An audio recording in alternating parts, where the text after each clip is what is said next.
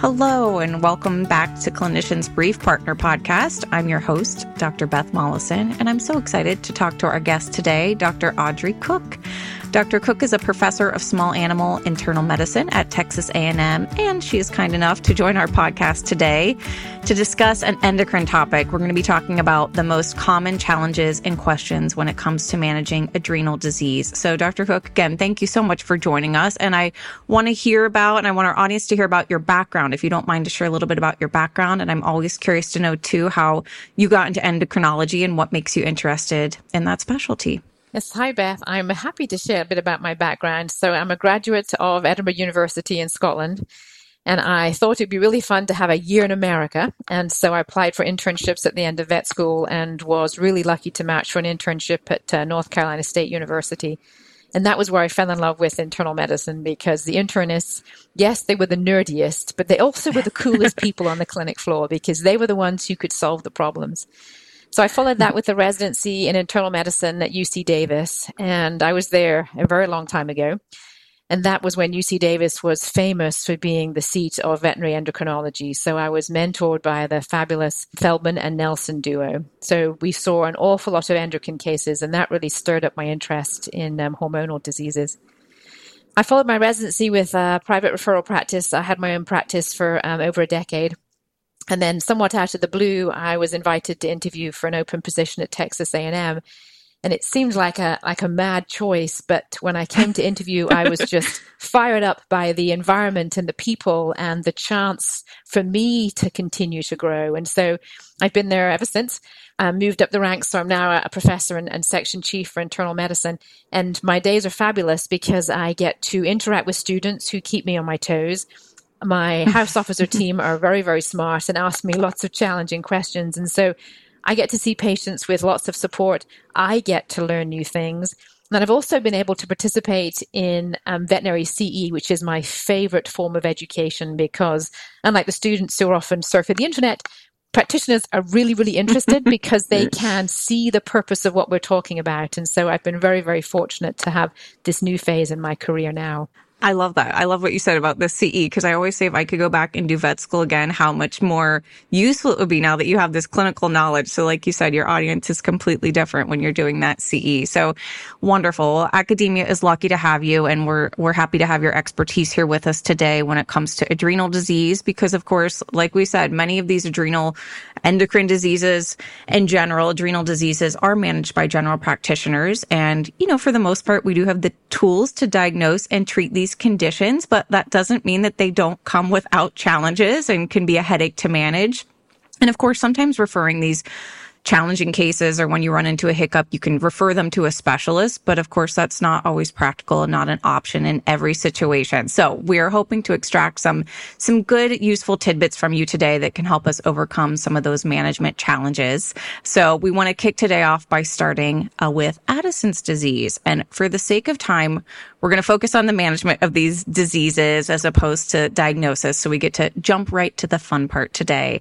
And I know, at least for me, as soon as we bring up Addison's, I, of course, think we need to kind of distinguish typical versus atypical. So do you mind to give us just a little rundown when we're talking about treating Addison's, how that is different? Absolutely. So, so those of us who've got any gray hairs never even use the term atypical. So when I was taught about Addison's disease, we just thought in terms of what we now call typical or classic, but that was Addison's disease back in the 90s. And that is a patient where the clinical signs and the lab changes reflect the fact that this dog does not have enough cortisol or enough aldosterone. So both those hormones are missing. So a classic Addisonian, a typical Addisonian, I'm very, very sick. Cortisol is is undetectable and I don't have enough aldosterone. And so I've got all these changes on my lab work that reflect those two deficiencies. Sure. The atypical model um, used to be very rare. Now, in some of the more recent studies, um, certainly in the veterinary schools, almost a half of the dogs diagnosed with Addison's at, at tertiary referral centers now fall into the atypical camp.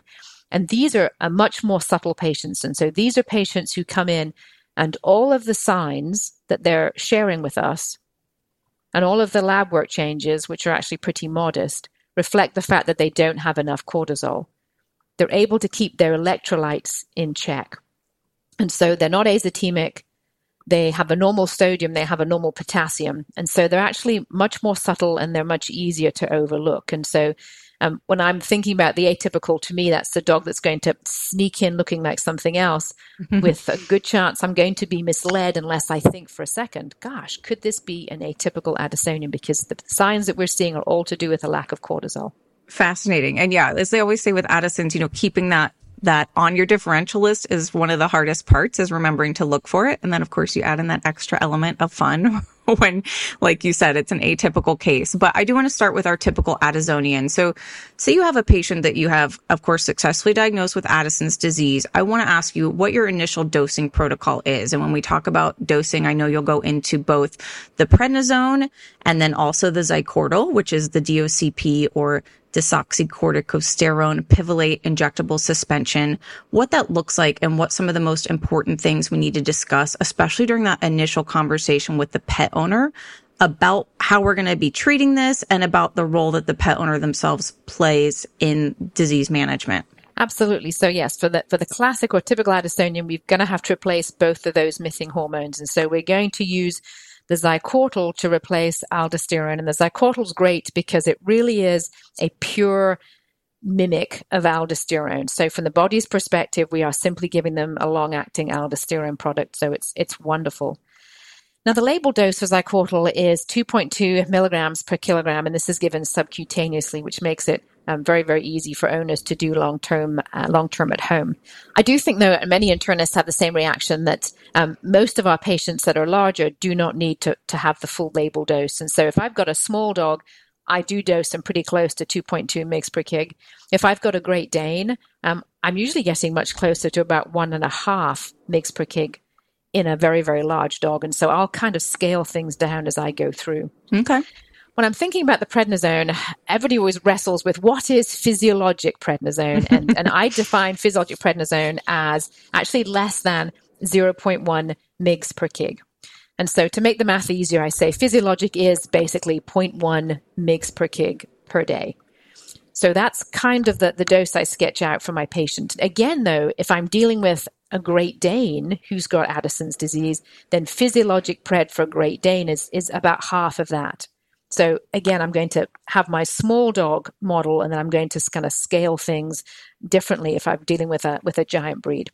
Sure. When I first diagnosed the dog as having Addison's, though, they're sick, they're in the hospital, and a dog with normal adrenal function who is in the hospital sitting in our ICU with IV catheters and machines beeping, those patients put out lots of extra cortisol to get through the stress of being in the hospital.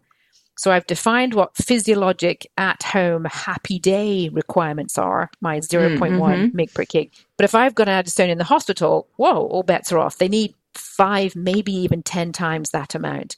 So when I first start dosing them on the prednisone, I'm going to give them about five times physiologic. And then I'm going to get them squared off and happy and eating, and I'm going to taper them down from that, usually about half a mg per kg once a day of prednisone, down to my target of 0.1 mg per kg once a day when they're home and happy. Take about two weeks to make that transition. And then if, if, if I find that they're a little bit Cushingoid on the 0.1, so mom says, doing great, but goodness, snatching food from the baby, I will say, okay, that is more pred than this individual needs. And I will just eke it down a little bit until I find that the sweet spot.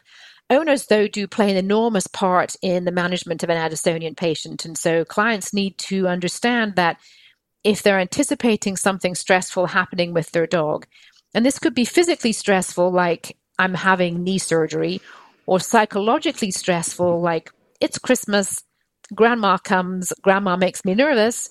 Um, we need to increase those um, the prednisone plan for those stressful times. And so a mild stress, like lots of visitors, I'll say, "Gosh, double the pred."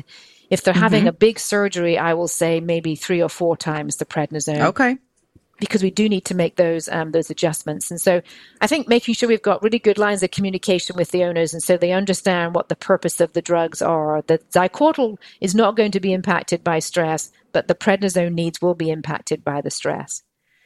And then going back to the Zycortal, when we've picked our, our, our dose, and again, 2.2 for a wee one, and then you know, 1.25, 1.5 if you're getting big, mgs per kg That dose is given as a depot injection and it's going to last about 25 days at least. And so when we when we start the Zycortal, there's two questions I want to know.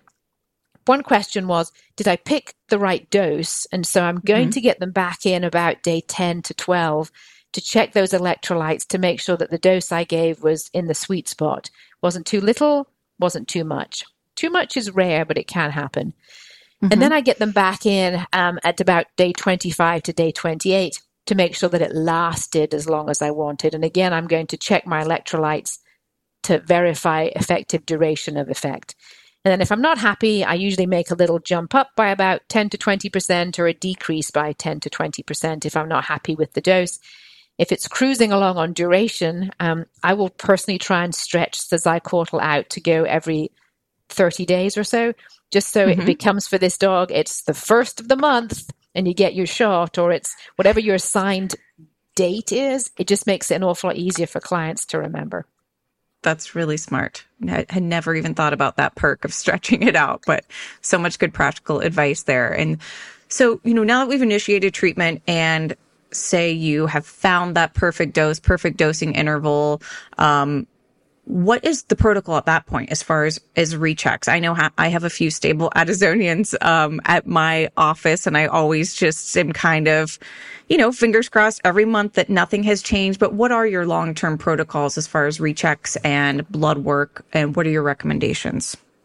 That's a great question. I think these patients probably should be checked up a couple of times a year um, for a how are we doing making sure that appetite is good, body condition score is good, and that the patient isn't showing signs of too much prednisone. Um, and so I'm usually more worried about they're getting a bit more pred than they need. If they're, um, so I'll take, take a very close look at their hair coat, make sure they're not getting at all um, mm-hmm. uh, chubby. So make sure I'm, I'm looking good as far as how my prednisone is doing. And then every six months, I would do routine blood work to take a peek at um, electrolytes. If you're on target with your plan, then your entire blood work should be perfectly normal. Alk activity should be within the reference range and electrolytes should be should be perfect. One thing I would remind everybody, because occasionally we see patients where I think vets got a little bit confused, is you never need to repeat the ACTH stim test. Once you are spontaneously Addisonian, you are stuck with it. It is not going to go away. and so there is there is no need to ever redo the stim because it's always going to be flatline to flatline. So uh, that is something I did want to share with our audience today. Yes, definitely good to point that out. And once once you are feel like you're at a stable point with these patients, do you ever have owners administer the Zycortal at home? Do you think that's safe for them to do? Have you found success there, or do you feel like you like seeing them every month? I actually think it's uh, it's very realistic to have owners give this injection at home. And so that's to me one of the nice advantages of the Zycortal is its license for sub-Q use. Previously, we were restricted to an injectable product that required IM administration. And I think for the average client, that's a step too far. But sub-Q administration is very, very straightforward. And so we've got a few Addisonian owners who simply feel better bringing their dog in, and we're happy to do the injection for them. But um, as a general rule, I say it's going to be much simpler for you. It's going to be less expensive for you if you simply learn to do this at home. And so we'll do the usual practice injections with saline. And then as soon as mm-hmm. clients see how easy it is to do, um, I would say nine times out of ten, clients look at me and say, "That's that's all you have to do." I'm like, "That's all you have to do." Um, give them a scratch their head and give them a treat, and it's not going to be a problem. And I do think that's a huge advantage as far as making sure that clients stay on track and we get really, really good compliance. Yeah, absolutely. Happy to save that office visit fee, I'm sure, for the most part. And can pets that are on these physiologic doses of pred, like you mentioned, once you've tapered them down and you're not having to, you know, they're not in the hospital anymore. What about long-term use of NSAID? So you have an Addisonian that's an older patient that has developed arthritis. What is your take on how to control situations like that despite the, the prednisone use?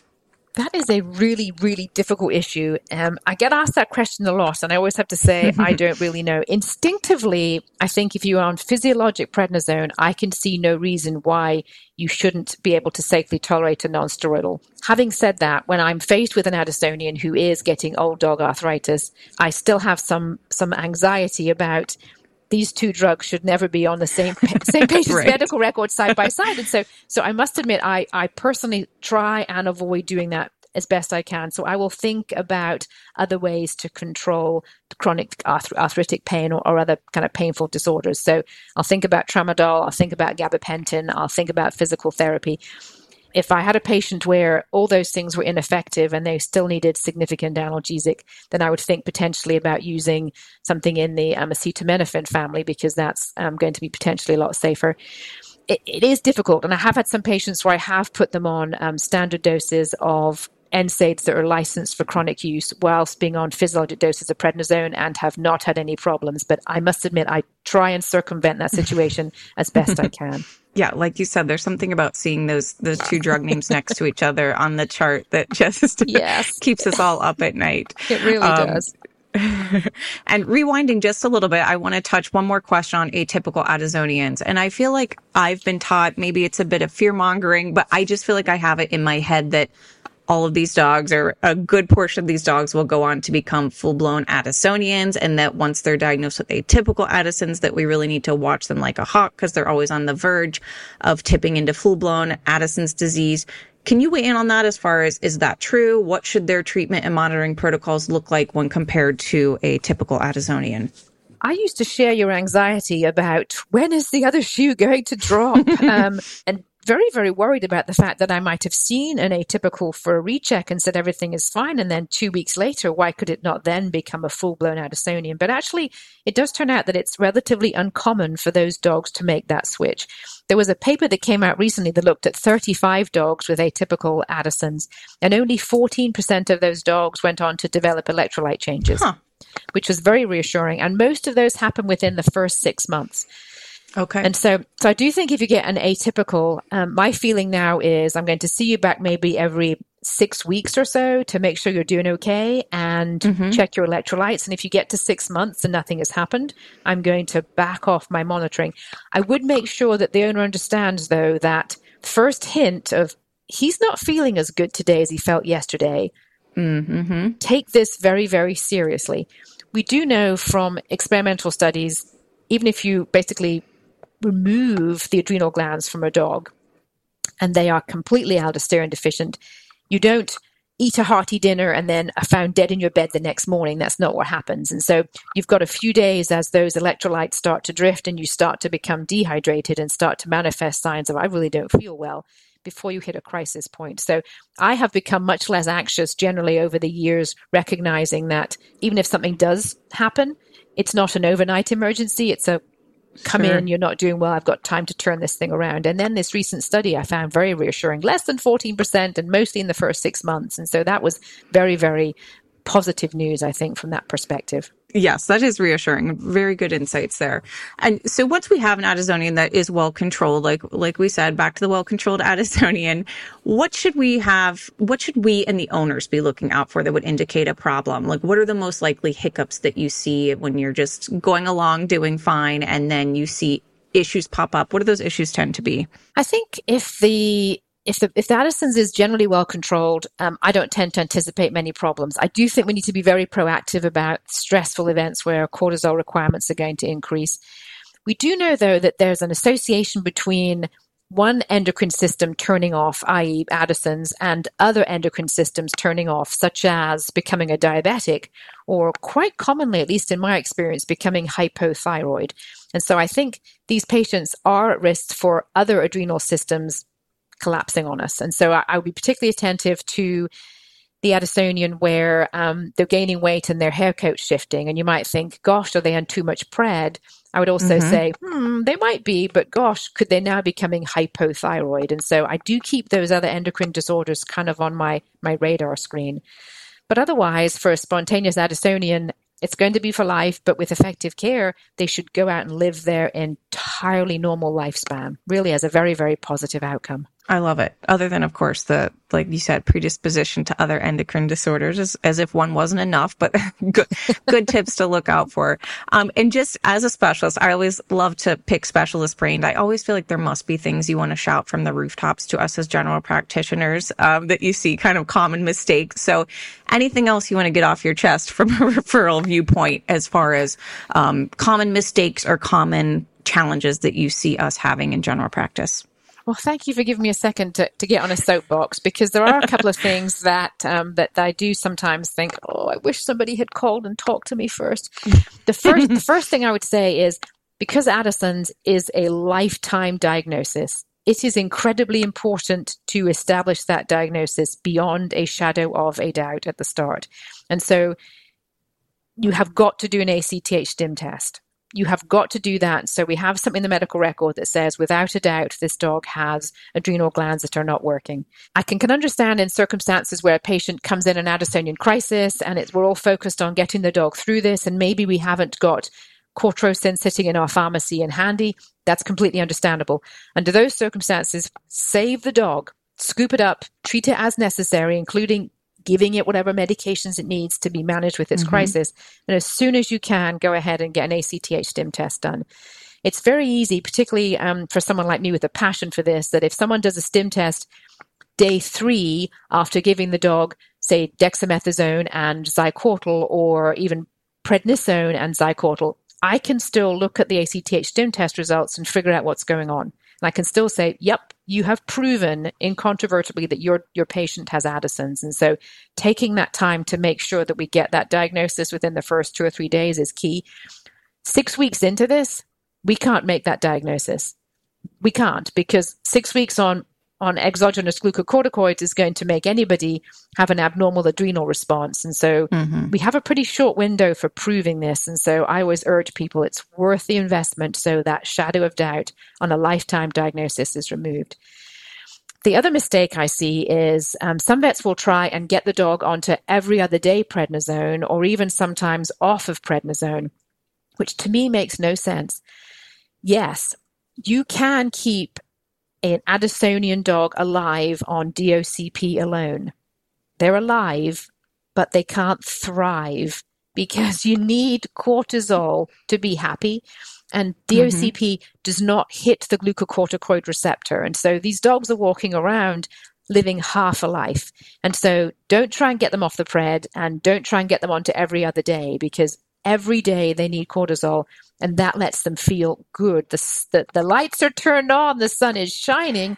Versus some of these dogs where they've been weaned down to every three days. I've had some clients say we've weaned them down to twice a week pred and, and we've got away with it. And I think, oh gosh, that's that's half a life spent no. in a in a in a dark funk versus every day being filled with joy. And so find that daily prednisone dose, that physiologic, so 0.1 mg per kg or less once a day, and stick to that. Don't try and wean them down from that because, yes, they're alive, but they're not happy.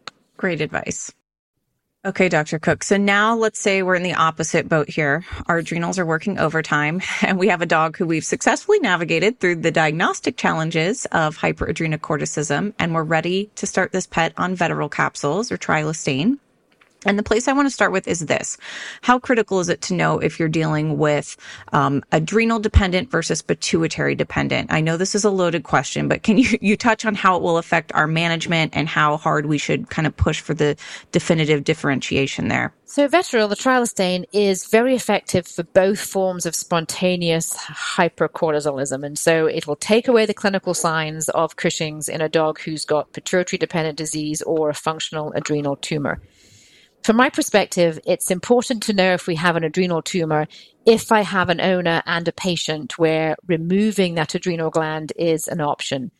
Now, adrenalectomies are a big deal. And so if somebody realistically hasn't got many thousands of dollars to pursue adrenal mm-hmm. surgery, or if a dog has heart disease or some other comorbid condition that makes me think, gosh, would I put this dog with other problems through an aggressive surgery? If there's no money or the patient's not a good surgical candidate, then it is a little bit academic. It, it might infa- impact prognosis. And so if you have a very aggressive adrenal carcinoma, your longevity is going to be poor because that tumor is going to try and eat into adjacent structures and is going to metastasize. So prognostically, knowing you had that have one of those conversations about make sure this year's photo with with Santa is a good photo. Yes, there's prognostic information to be to be learned um, to be shared with the owner. But if um, if I'm just trying to make the dog a normal, happy pet, then there's really no need to differentiate the two. So it does depend a little bit on that individual patient and on the client's specific circumstances. Trilostane, though, it is so very effective for both. It's much more effective actually for dogs with adrenal tumors than than mitotane or Lysodren used to be. So actually, it's been a, a huge benefit for us to have that drug available for patients with adrenal tumors where surgery is not an option. By, because of how the drug works, it's a it's a reversible enzyme inhibitor, and so it actually it doesn't stay with us. It, it's it's given the enzymes in the adrenal gland can't make the cortisol, and then the drug wears off, and the enzymes are able to start to refunction. The biggest side effect that we see with trilostane is temporary hypocortisolism, where the dose is a bit high and your cortisol concentrations are a bit low and you feel a bit blah. We, we take you off of it and you're back to where you were. Or in a small subset of patients, we do see adrenal gland necrosis. Um, and those patients may become permanently Addisonian. And for me, that's actually a little bit of a happy dance because it's cheaper and easier to have a patient who's Addisonian than to have a patient who's taking Vetoryl. And so when that does happen, I say to owners, this is going to be very, very much easier for us and easier on your pocketbook. And so for me, that is, um, that is not a sad outcome at all. I love that optimistic outlook there. Can't go wrong.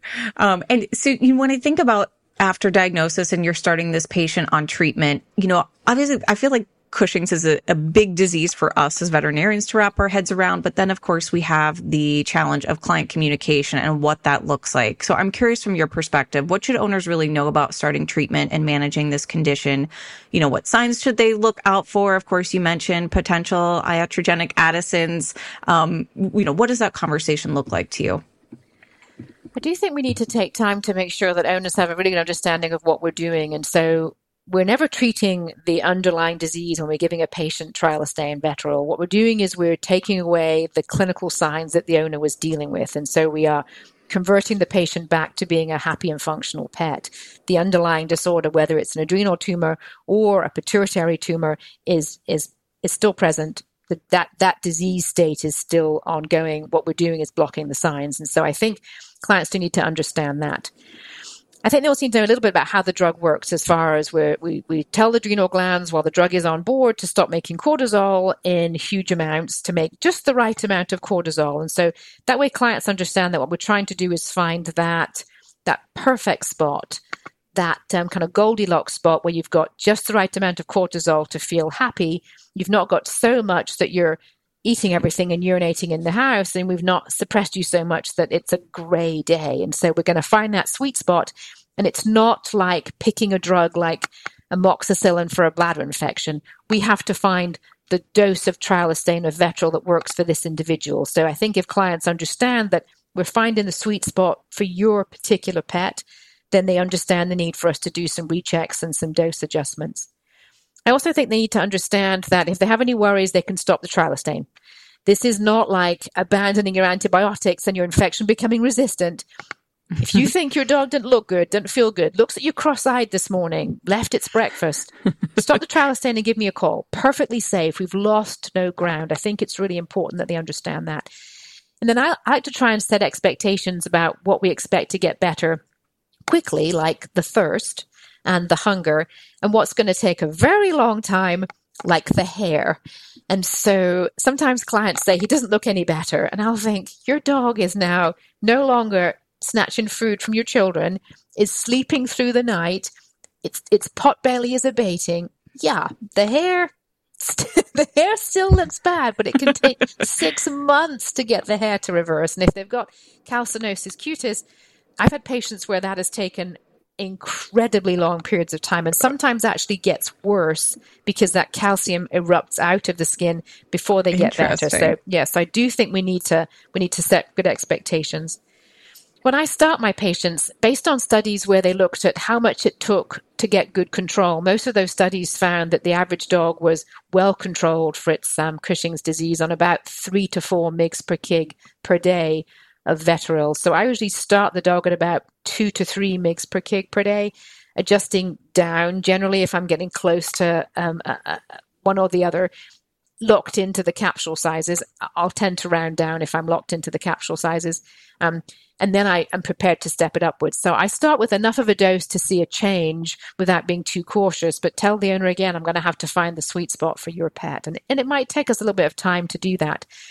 The only time that I always start twice daily is if I have a diabetic, because I think it's really helpful for them to have the daytime events from an endocrine perspective be as similar as possible to the nighttime events. So mm-hmm. insulin and Vetoryl in the morning, insulin and Vetoryl in the evening.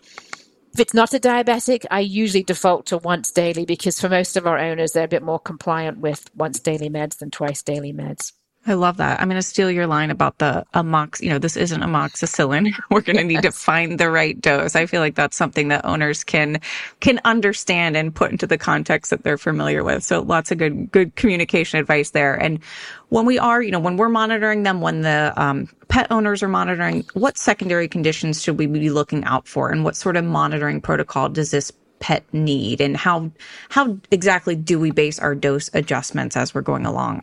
That's a that's a big question. So um, I'm going to have to take a big, big, big deep breath in to answer that. So, so first off, when I think about a Cushingoid dog, I do think in terms of the fact that they often have a bunch of other stuff going on that's connected to the Cushing's, but isn't going to necessarily fix itself, even as I start to bring those cortisol concentrations down. And so, if they've got um, pyoderma, I need to be addressing that. If they've got calcinosis cutis, I need to be addressing that if they're hypertense, I need to be addressing that. Now, the hypertension may become much easier to manage and may drift away as I control their hypercortisolemia, but I don't want to be casual about sitting on a hypertense patient.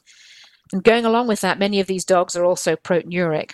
And it's always hard to know how responsive that's going to be to treatment, but many of the dogs with Cushing's actually have glomerulosclerosis. And so the proteinuria is often persistent even if we've successfully treated their, their Cushing's. And so the proteinuria is another concern.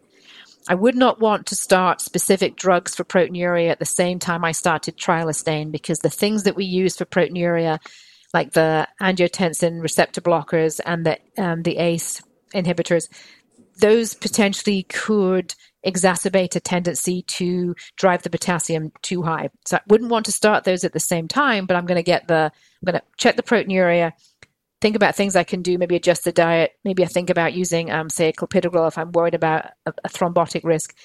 But I'm going to keep an eye on the proteinuria and then decide when I'm going to treat that based on when I've got the Vetoryl dose figured out and things safely on board. So sometimes I've got my background stuff that I need to worry about and kind of keep my eye on while I'm handling my, my Cushingoid patients. But I'm monitoring them from the perspective of where am I at with my Vetoryl dose? Is this Vetoryl dose on target? By far the most useful thing we can do is look at the patient and talk to the owner. And so I actually have a, a little questionnaire that I give the owner that um, I took from um, a paper that came out of Glasgow a few years ago. And it, it actually lets me give a, a Cushing score. And so when the client comes in with their dog, they fill out the same questionnaire each time and we ask them, How have things been doing since we last saw you? We can actually get a score for is the Cushing's fairly well controlled? Or do we have concerns about possible overdose? So does the owner report lethargy or, or skipping meals, something that would flag me to this dog has something else serious going on? Or is it getting more trilostane than it needs? And so I do think that time spent getting a history is an incredibly important part of monitoring because I'm going to make decisions about what I need to do on this recheck visit and then decisions about dose adjustment and factoring that information in. So on the average, hey, come in, how are you doing? Good questions. And I do think something in writing is easier because that way you've not forgotten to ask a question. And if the client's wanting to do a drop off, they're often better at filling something out really quickly and leaving it with you versus being put into a room and actually interviewed. Then I'm going to take a really good look at the dog. Um, one of my rules of thumb is if I walk down the hallway and somebody in orthopedics was walking this dog to the weigh scale, would I stop them and say, "Whoa, your patient's got Cushing's," or would I would I walk right by and say, "Nice looking patient"? And so so I kind of do the how Cushingoid does this dog look scale, and so um, I'll keep a close eye on those physical exam changes. Now the hair coat is going to take a while to shift, but I should have a sense that if the the pot belly maybe is getting a bit a bit better and the legs are maybe better muscled, so I should have a sense for what direction I'm going. And I think taking photographs of patients is very helpful, and I encourage owners to do that as well. But we'll take pictures of our Cushingoid patients so we can we can track their progress. And sometimes that is very very helpful to say the hair still looks awful, but my goodness, compared to three months ago, it's positively beautiful. And so I think I think I think capturing those things is helpful. If a client comes in and says, Dr. Cook, you are wonderful. He is back to normal. And I look at the patient and think, wow, you don't look Cushingoid to me. This is a winner. Then I don't think there's an awful lot of need for us, in all honesty, to do an ACTH stim test on that patient. There's a lot of controversy about how best to monitor these. And if you had four internists on this podcast, we'd probably be at fisticuffs picking the best plan because there's so much um, discussion about it. But we do have very good evidence that the ACTH stim test in a dog who's clinically well with a happy owner probably doesn't give us much benefit for the cost of doing that test. Mm-hmm. If I've got a happy owner, happy pet, and I'm thinking my only worry now is are you slightly overdosed? Am I am I making you walk around all day with cortisols that are a bit lower than you'd like? So you're you're you're not having a, a happy day. I'll sometimes mm-hmm. just do a baseline cortisol, either a pre-dose, a pre-trilostane, so a first thing in the morning flyby, draw blood, or about three or four hours after you got your trilostane.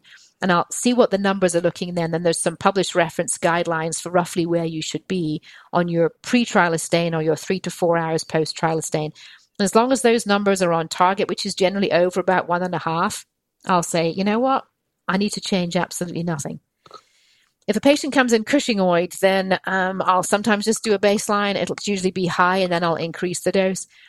Anytime mm-hmm. a patient comes in, though, that is ill, if there is a whiff of illness, so either my questionnaire flags a few a few potential worries, or the owner says, "I'm not happy about how he's doing," then I say, "Okay, we need to do chemistry panel at least, including electrolytes, to make sure that our sodium potassium on track and we need to do an ACTH stim test to see where you are.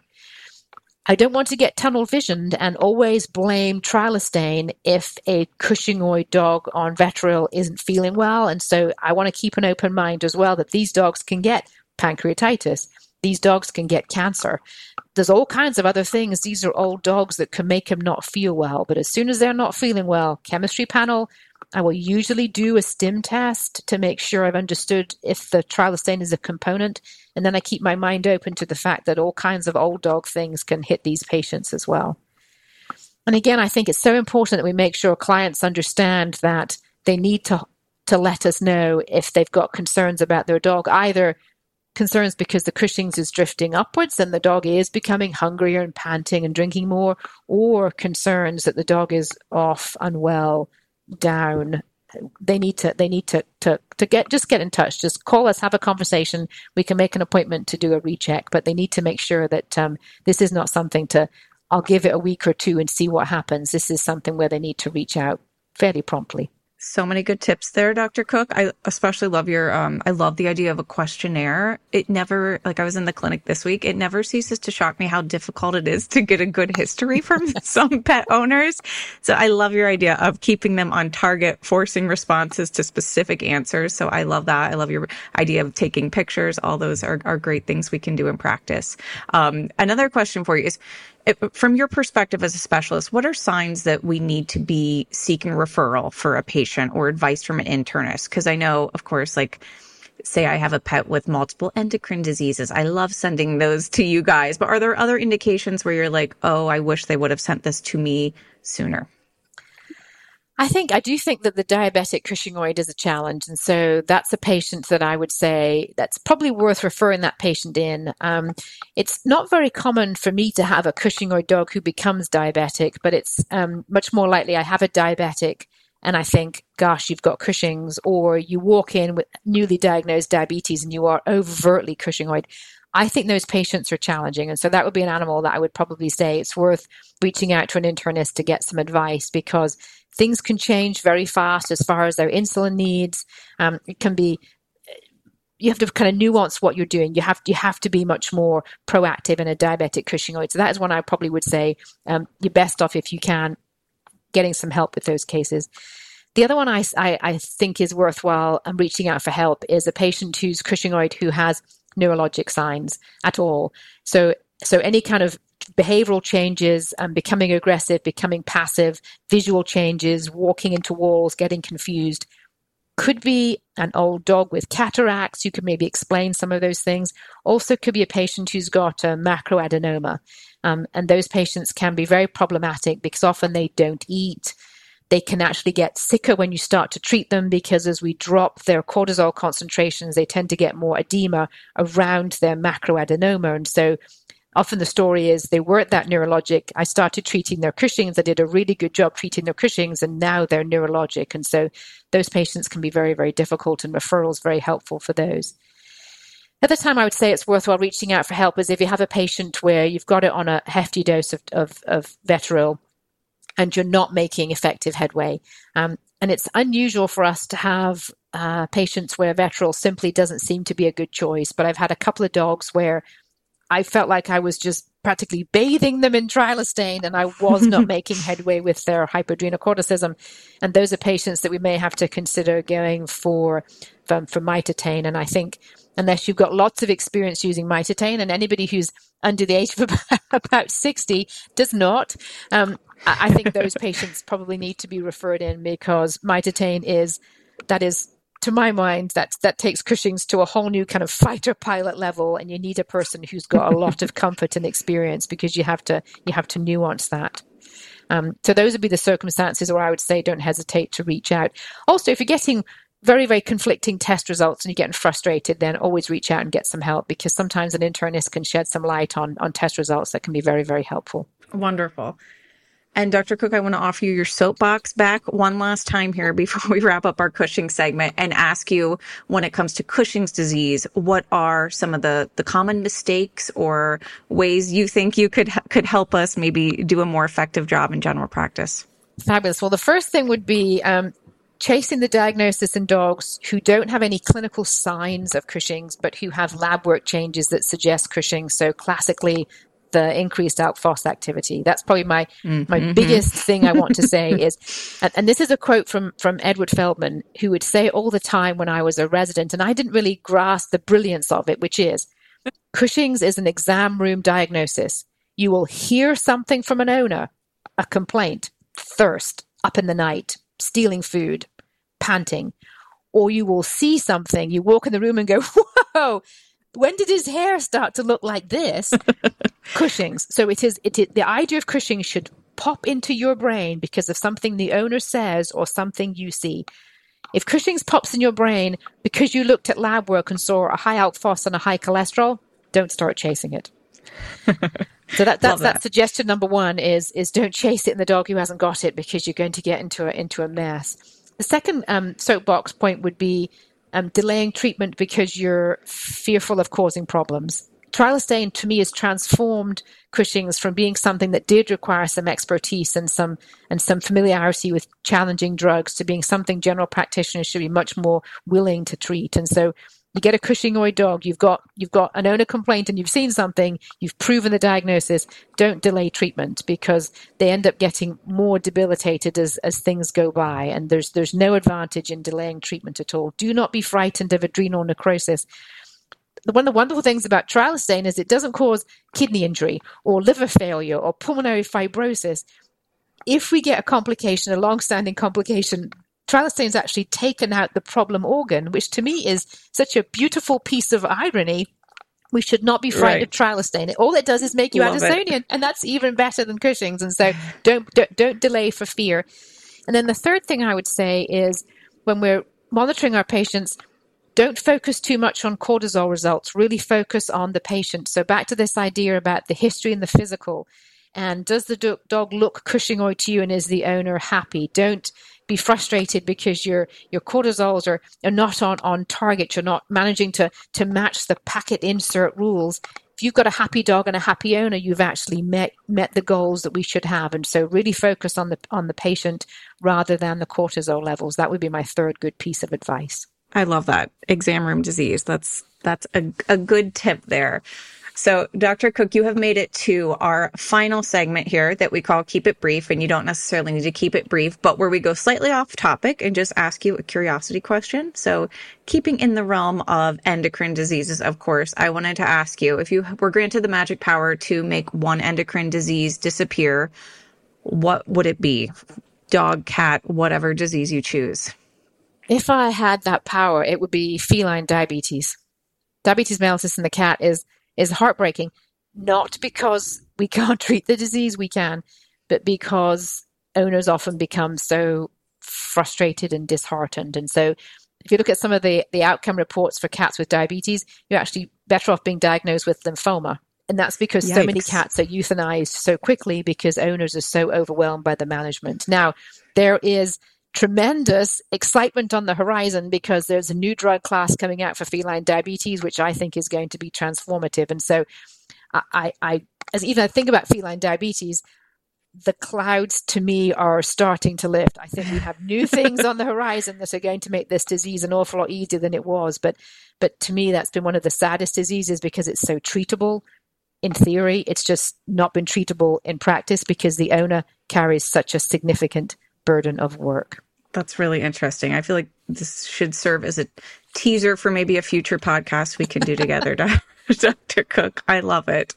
Well, to wrap up, thank you so much for being here. I know I have learned a ton and honestly feel much more confident with uh, jumping over some of those hurdles and management challenges that I know we all face in practice. So we can't thank you enough for being here to share all those expert tips with us today.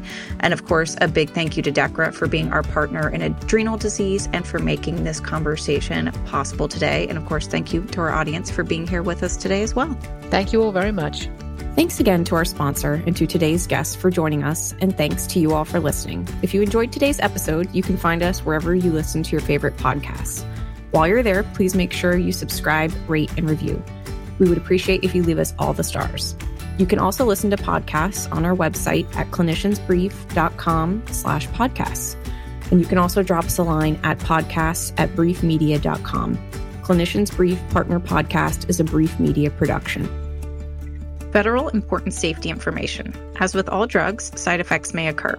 In field studies and post approval experience, the most common side effects reported were anorexia, lethargy or depression, vomiting, diarrhea, elevated liver enzymes, elevated potassium with or without decreased sodium, elevated BUN, decreased sodium potassium ratio, hypoadrenocorticism, weakness, elevated creatinine, shaking, and renal insufficiency. In some cases, death has been reported as an outcome of these adverse events.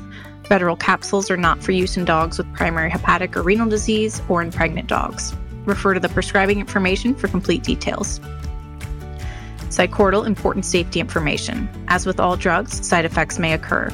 In field studies and post approval experience, the most common side effects reported were polyuria, polydipsia, depression or lethargy, pain on injection, weight gain, inappropriate urination, alopecia, decreased appetite or anorexia, panting, vomiting, diarrhea, shaking or trembling, polyphagia, urinary tract infection, urinary tract incontinence, anaphylaxis, anemia, restlessness, and collapse.